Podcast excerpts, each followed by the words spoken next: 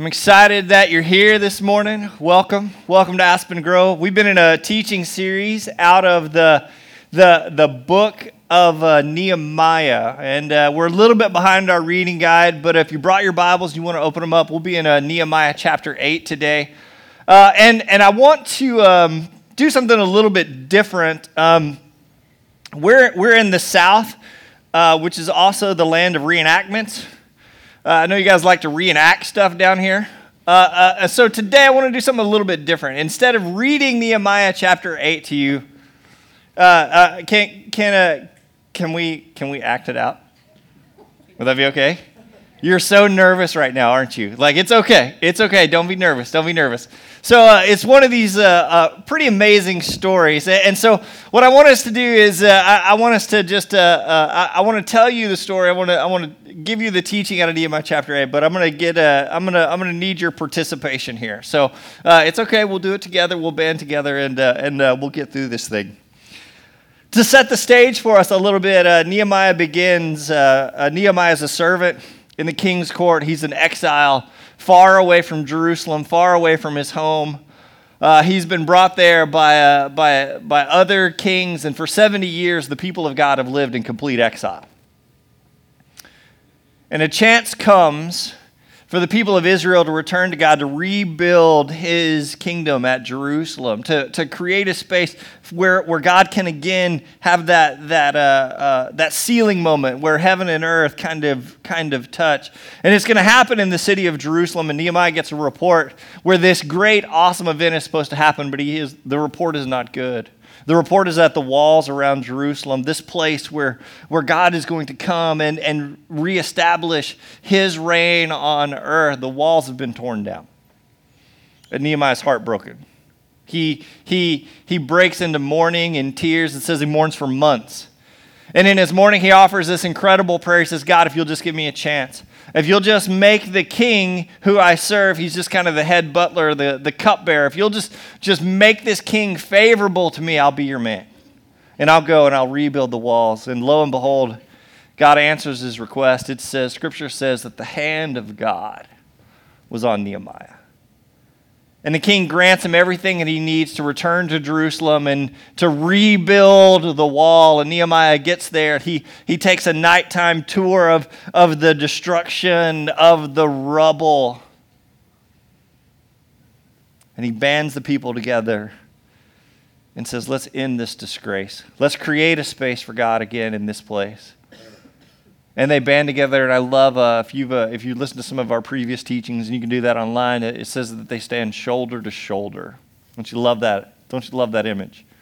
Shoulder to shoulder, they they band together. They say, "This is a work that that we want to lean into." It's uh, last week we talked about a great work throughout this work, Nehemiah is, is there, there's, there's constant opposition coming from every side and every angle. And if you were here last week, Nehemiah said, Man, why should I come down and spend time with you? I'm involved in a great work.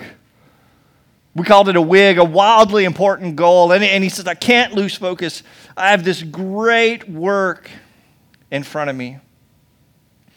And after only 52 days, imagine, 52 days, a wall that was nothing but rubble is rebuilt. Now the wall is done, but, but what next?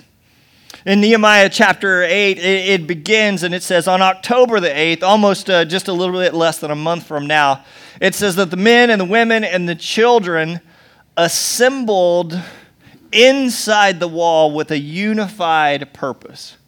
You know, and so that's going to be us today. You guys get to be the men and the women and the children who, who are assembled. Imagine we're inside the walls now, assembled for a unified purpose. Can you do this? You, you got your role? You know who you are?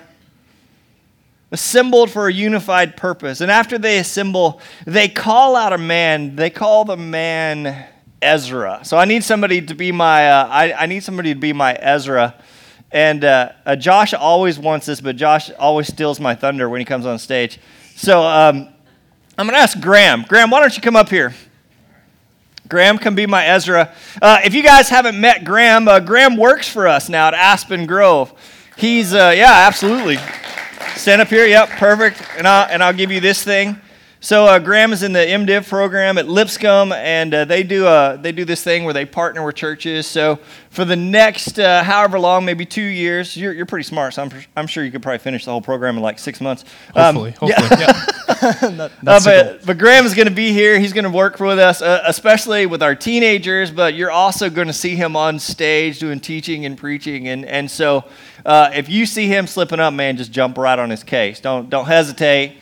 He's interning for us. Now, uh, honestly, we, we feel like uh, Graham's an answer to prayer, so we're, we're excited to have him. And, and, so today, Graham, your role is to be Ezra. All right. Can you handle that? I think so. All right, so you stand right here behind this thing as Ezra. And uh, Ezra's story, if you've been reading the story of Ezra, the book of Ezra, the memoirs of Ezra, really, really uh, parallel Nehemiah's story where Nehemiah is called by God. God's hand is on Nehemiah to rebuild a wall. Before the wall is built, God places his hand on the man named Ezra. And Ezra's job is not to rebuild the wall of Jerusalem, but to rebuild the temple. You guys remember this? Indiana Jones, Lost Ark. You know what the temple is? The temple is the tabernacle, is the place of God. It's that, it's that place where heaven and earth meet. It's the place that holds the law, the Torah, the Pentateuch of God. And so the people are unified. They've come together, men, women, and children, and they call out Ezra. And Ezra comes marching out in front of the people. Here you are. In front of all the people. And the people here with a unified purpose. And they call Ezra out, and Ezra marches out with a massive scroll, probably. And on the scroll is written the law. yeah. It's kind of like black power. I don't, I don't know what that is. Like, yeah. Anyway, perfect. Uh, uh, this will be your scroll for oh, today. Okay. All right. There you go. Perfect. Makes sense. And when Ezra marches out, we're going to act this out together. When Ezra marches out in front of all of the people together, remember they've stood shoulder to shoulder, they've completed this great work. When he marches out with the law, the Pentateuch, the first five books of the Old Testament Genesis, Exodus, Leviticus, Numbers, and Deuteronomy when people see the word of God come before them, they stand. So why don't you guys stand? All rise. Perfect, exactly.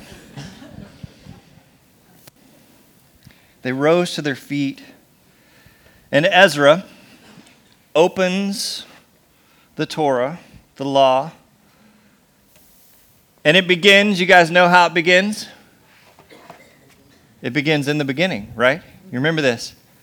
And as the people stand, men, women, and children stand, Ezra begins to read the law to the people. He begins to read the Torah. So go ahead, let's, let's just do it. In the beginning, God created the heavens and the earth. The earth was formless and empty, and darkness covered the deep waters. And the Spirit of God was hovering over the surface of the waters. Then God said, Let there be light. And there was light. And God saw the, the light was good. Then he separated the light from the darkness. God called the light day, and the darkness night. And evening passed, and the morning came, making the first day. Then God said, Let there be a space between the waters to separate the waters from the heavens and the waters from the earth. And that is what happened. God made this space to separate the waters of the earth from the waters of the heavens. God called the space sky and evening, evening passed, and morning came, marking the second day. Then God said, Let the waters beneath the sky flow together into one place, so dry ground may appear. And that is what happened. God called the dry ground land, and the waters seas. And God saw that it was good. Then God said, Let the land sprout with vegetation, every sort of seed bearing plant, and trees that grow seed bearing fruit do you want to keep going? Okay. Let's keep going. Let's keep going. These seeds will then produce all kinds of plants and trees from which they came. And that is what happened. The land produced vegetations, all sorts of seed bearing plants and trees with seed bearing fruit. Their seeds produced plants and trees of all same kind. And God saw this was good. And evening passed, and the morning came, marking the third day. Then God said, Let light appear in the sky to separate the day from the night. Let Let them be signs to mark the seasons, days, and years. Let these lights in the sky shine down on earth. And that is what happened. God made two great lights the larger one to govern the day, and the smaller one to govern the night. How long would it take? A long time. Genesis, Exodus, Leviticus, Numbers, and Deuteronomy. In, in my Bible, it's 350 pages. And in Nehemiah chapter 8, all the people stood together in unified purpose in front of Ezra. He brought out the Torah, he brought out the law, and he began to read. And it says that he read from dawn until noon. And the people stood before God's word. And when he was done, Ezra, uh, uh, it says also that, that while they're reading, it said the other priests are moving through the crowd explaining everything that's being read. So imagine this happening. And even Ezra is explaining what he's reading as he goes. Remember, the people of God have been in exile this whole time. For them, maybe, for some of them, maybe the very first time they hear the law. Maybe the very first time they personally see the Torah, they see God's written word, and they, and they hear it for the first time. And, and they're going around explaining too, because it was probably written in Hebrew. But where have they been the last 70 years? They've been in Babylon. And in Babylon, they don't speak Hebrew, they speak Aramaic. And so the priest and even Ezra are spending time not just reading the law, but explaining it for hour after hour after hour. This happens. We'll fast forward a little bit. When Ezra is done reading and explaining, he praises the Lord. So praise the Lord for us. Praise the Lord! Perfect. And now here's your part. All of the people raise their hands. So raise them up. And they shout together twice Amen, Amen. Can you do it? Amen. Amen. Amen. Amen. And then it says they bowed their heads before God. Hmm. Awesome. Now there's one last piece that I left out. Ezra is reading this story. He, he's reading the Torah, these five books, which is the foundation of their faith. He's reading the Word of God. They're hearing it, maybe some of them for the first time. It's being explained to them, maybe for the first time. They raise their hands and say, Amen. They, they praise the Lord. But there's one piece they left out, and it's an important. There's one piece I left out of this story, and it's important, and it shows up all over Nehemiah chapter eight. It says, while Nehemiah, or I'm sorry, while Ezra is reading the words, the people weep and mourn. So let me hear your sounds of weeping and mourning. Come on, be good actors. I feel like I hear that during most of my sermons, so you guys should be good at this.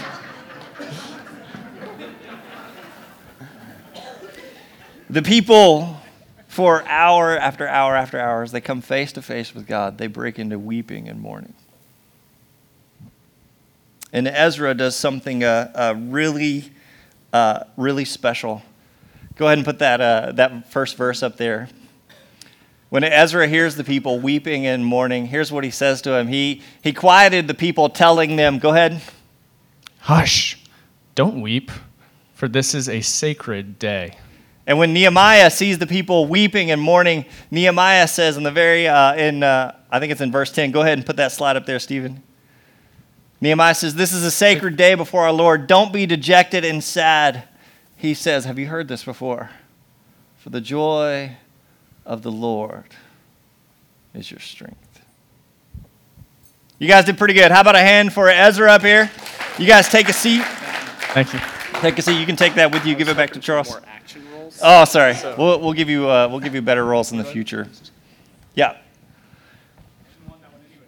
Yeah. Thank you, guys. That's uh, uh, what you just did is uh, is uh, Nehemiah chapter eight. So see, you just learned it. You didn't even have to read it. Maybe it'll maybe it'll help you remember it. But I want to I want to talk about this scene just just for for a few minutes. Pretty cool, right? The work is done. Here they come, unified together. Ezra marches out. Uh, uh, you think my sermon was long? Think about that day. They stood the whole time. And, and all of that I get. But why did they weep? Why mourn? Uh, it, it, happens with my kids all the time. So my youngest, uh, uh, Cannon, uh, he's one. He's one of the little brown ones that run around here. Um, so every now and then we have some behavior issues with Cannon at his preschool. I, I know you can't imagine a three-year-old. Um, so we work really hard on having a good day. That's that's kind of our language. Like Cannon, man, we want you to have we want you to have a a good day. And so when I when I kiss him, say, hey man, I always want you to do your best. I want I love you. I'm proud of you. I always do your best. I want you to have today. Let's have a good day. And so when I show up in the afternoons to pick Cannon up, I, I, walk up to the door, and if you can imagine, every single day, it doesn't matter, it doesn't matter, Cannon runs up to the door and he says, Daddy, I had a good day. Daddy, I had a good day. Daddy, had a, I had a good day. And then we together simultaneously look to the teacher.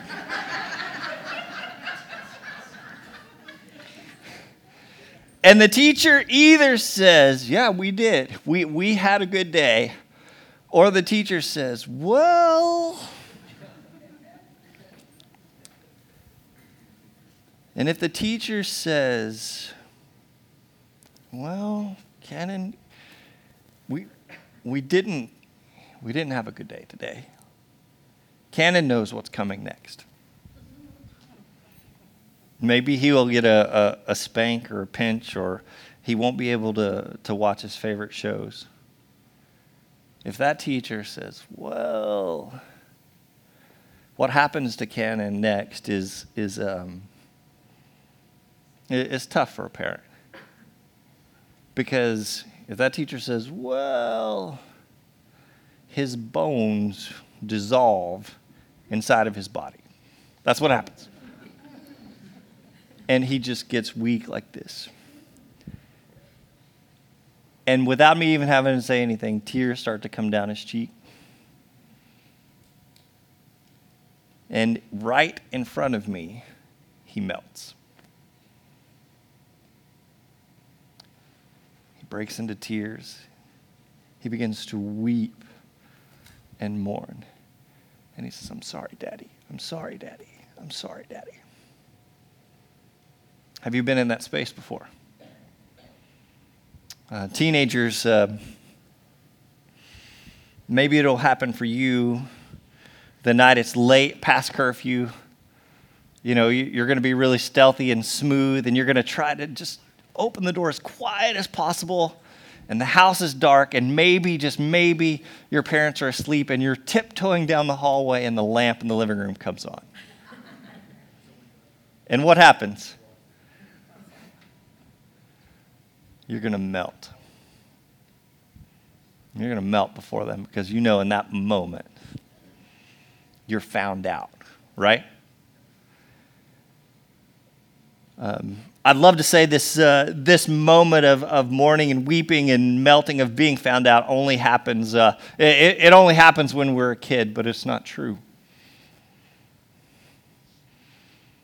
The ones I remember are the, are the businessmen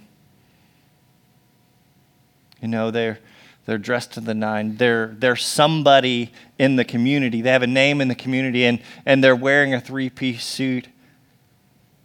And just like Cannon at preschool, I've seen those men absolutely melt.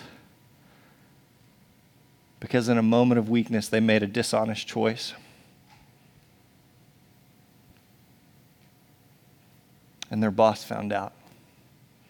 And I've held those, those businessmen with the perfect hair and the three piece suit and that look like they have it all together. And I've held them as they've cried because they don't know how to tell their wife they've been fired. They don't know how to tell them that maybe now they have to appear in front of a court, that they have been found out. And when the men and, men and women and children of Israel listen to Ezra read the word of God to them, it produces in them a tremendous sense of sin. In that moment, they come face to face with, with, with, with God. They come face to face with, with their wrongdoing, with their brokenness, with their shame. They come face to face with their sin. We know without daily doses of God, your soul will slowly walk away. And these men and women stand hearing the word of God, knowing that they had forgotten him. And now, here they are in his presence. And they know they're guilty, and they know they've been found out, and they know what comes next. Their expectation is, is judgment or condemnation or, or punishment. And so if, if that's you, your response is, is it's perfectly natural response to weep and to cry and to mourn because you've been found out and their response is perfectly natural to melt. You guys know what that's like? Like, like this is not the pretty kind of crying, this is the ugly cry. To mourn and to grieve. And in Nehemiah chapter 8, this is, this is where the story takes a really unexpected twist because Nehemiah and Ezra, who probably had every right to hand out some sort of deserved punishment, instead, instead of handing out the judgment that the people expected and deserved, they do what? They chastise the people for crying. this is a sacred day. This is, there's no crying. I can't help the, the sound. There's no crying in baseball. Uh, what is that? The um, League yeah, League of Their Own. There's no crying. This isn't a day for, for crying. And, and can you see in the moment with the people, there's, there's a moment of confusion, right? Because if you read a little bit further, Nehemiah and Ezra say, This isn't a day for punishment. This is a sacred day. Not to, this is not a day for crying, but this is a day of celebration. And the people say, Huh? What do you mean this is a day of celebration? And, and Ezra and Nehemiah, they tell the people, they, they literally tell the people to eat the fat. They say, We want you to throw a party. And we want you to, to, to, to have the best food imaginable. I, we, we don't want, th- this is Ruth's Chris kind of steak. This is what kind of celebration this is. This is a big deal. This is a day to celebrate. So we want you to drink sweet drinks and we want you to eat the fat. We want you to eat the best food. And we want you to practice generosity with each other. This is a day of celebration. You see, the, the people have just heard the whole story of God, yet they missed the very heart of God. Yes, it's a story of, of God's people uh, uh, time and again breaking their promises to Him. Time and again, if you look at this story, if you look at the whole Old Testament, time and time again, the people of God forget Him and they walk away from Him. They abandon Him. But Nehemiah says, Don't you get it? He says, The joy of the Lord will be your strength. Put that, put that verse back up there. I think maybe I've got it still. He says, The joy of the Lord will be your strength. And what does he mean? They're weeping, they're broken, they've been, they've been found out. And Nehemiah says, No, no, no, no, no. Don't you understand? The joy of the Lord is your strength. So, what is the joy of the Lord? I, I struggled with this question. Even for, for weeks, I knew this teaching was coming. I struggled with that question. What is the joy of the Lord? How, how am I supposed to get strength from God's joy? And what I think, what I've come to, what, I, what I've come to understand is the joy of the Lord is the Lord's deepest desire. The joy of the Lord is that thing that God desires more than anything else. The joy of the Lord is that thing that, that makes God smile, that, that brings him joy beyond anything else. The joy of the Lord is really the heart of God.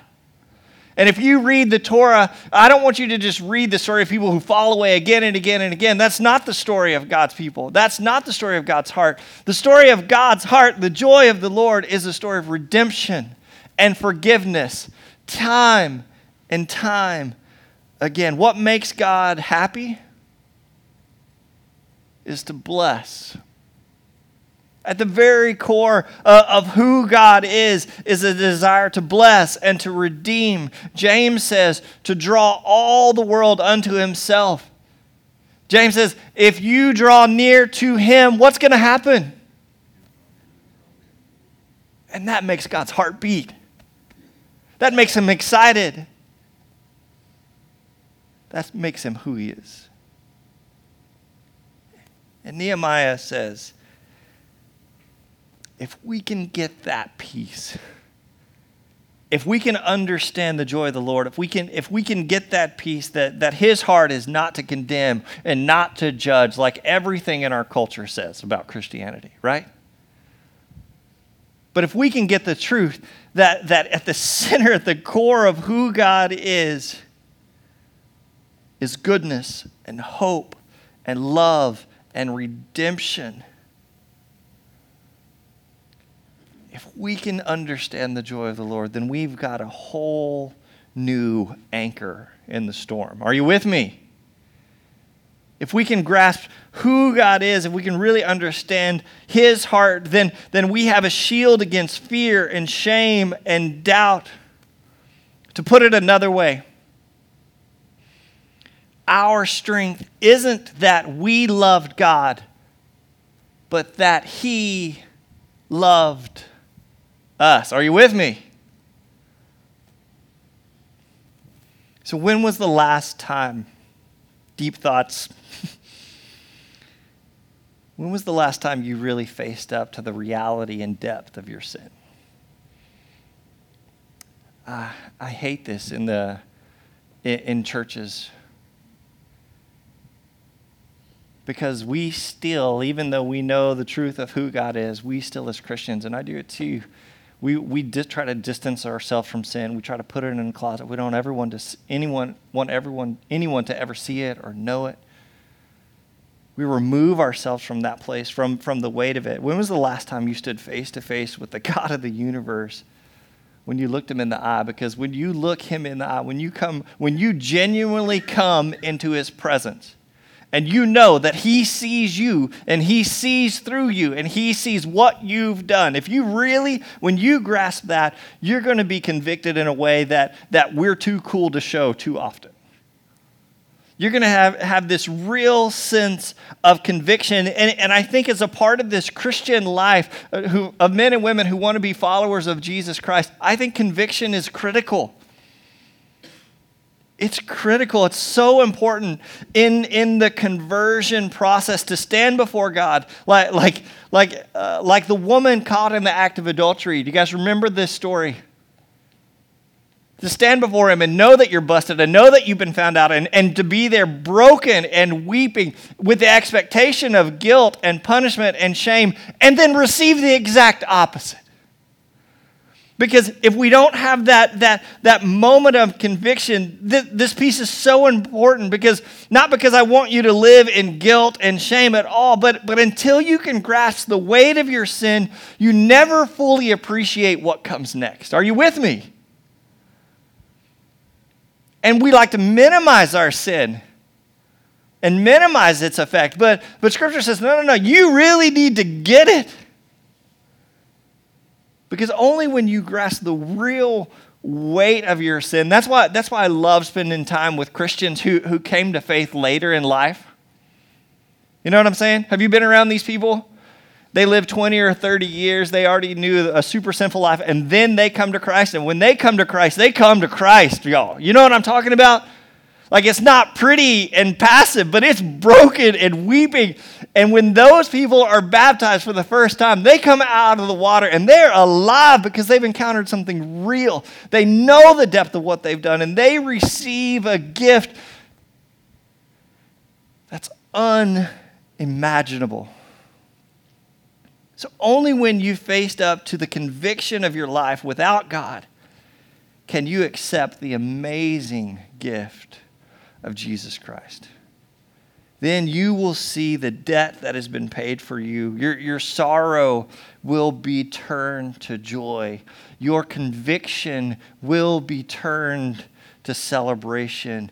You will have renewed strength because you won't just know it, but will have experienced personally, firsthand, for yourself, the joy of the Lord.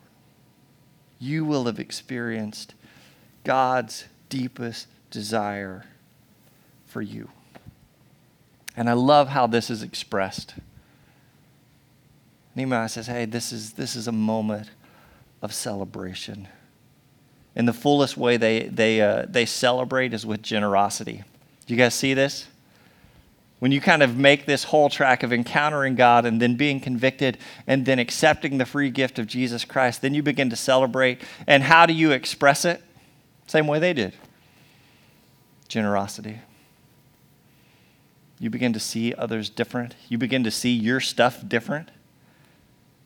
And what you have in that moment, the joy of the Lord, you want to begin to share with others. You become desperate and hungry for others to experience that same thing. So I'm going to go ahead and invite the worship team back up. As they're coming up, I just want to share, share a couple of closing thoughts with you. And in just a moment, too, we're going to enter into a time of communion, and we've got stations set up around the room. Man, I think this, this space is so important to remember what Jesus did for us.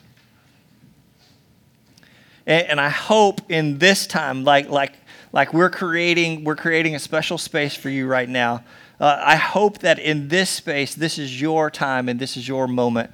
Um, and this is so hard for some of us who have been Christians for so long. Um, but maybe you need to have that moment of weeping and mourning. Maybe you, I, I know we're too cool for that sometimes. Maybe you need to have that space of, of brokenness because some of you who have been living under the name of Christian ha, have, have called yourself a Christian a long, for a long time, but, but in your actions and in some areas of your life, you've forgotten God just like Israel did. You've excluded him from parts of your life, and you're hoping that you don't get found out. And so maybe this morning, for the first time in a long time, we just need to, to, to not try to be cool in front of our friends, in front of our church family. Maybe you just need to have a moment of brokenness before God. A moment where you weep and mourn, where you stand face to face with Him. And I invite you to practice what, what they call the New Testament repentance, is just to confess. Confess your sins. Feel the weight of, of your conviction and our promise as a church family is that when you confess, when you repent, we won't let you stay there. if you come to that moment of brokenness, we'll invite you to, to not to condemnation or judgment, but we'll offer the free gift of salvation that comes through Jesus Christ. And we'll watch you make that movement from conviction to celebration. And maybe this morning, you're at a place you're ready to give your life to Jesus and in, in kind of a public way. And we want to be here for that. And, and we are here for that. And maybe it just means to, to join a disciple group. Maybe you've been reading God's word a long time, but you haven't allowed it to really penetrate you, to really affect you, to really move you and shake you. And, and so we invite you to, you know, our disciple groups are all about how's God speaking to you and, and what are you doing about it? About really bringing our lives into alignment with Jesus this morning, wherever you're at, and I, and I know we're all at different places, as you take this, this bread and this cup, which represents Christ's sacrifice for you, may you come and experience all over again a whole new strength. May you come to know for yourself in a deeply meaningful, authentic kind of way. May you come to know the joy of the Lord. Let's pray. Father God, I thank you so much for, for your word and uh, for the way you move through Nehemiah. God, these words aren't, aren't just written for us to, to admire. But God, these are words for us to live, to, to put into practice. And so, God, let us, uh, let us be convicted this morning of our own sin, of our own brokenness. Let us, uh, uh, let us not just kind of skip past that part. But Father God, as we enter into this time of communion, let us feel the true weight of, of, of what we've done and, and know that, that because of our actions, there are consequences. And let us pause there, not, not for long, but for a moment. And then out of that moment, Father God, let us really step into the joy of the Lord, what, it, what your real heartbeat is. And instead of accepting some sort of conviction or punishment, we accept the free gift that, it, that comes through your Son, Jesus Christ, and his sacrifice. Because your heartbeat, God, is to redeem and restore, and where there was death, to bring life. And so, Father God, we ask you to move powerfully in us and among us. Don't let these words just fall on deaf ears. And where, where there needs to be brokenness, Father God, I, I pray that you, you would give us the courage to open those hard parts of our hearts and allow that to happen. God, move powerfully in us and among us. We love you, Father. And in your Son, Jesus' name, everyone together says, Amen. I invite you to stand and enjoy a time of communion together.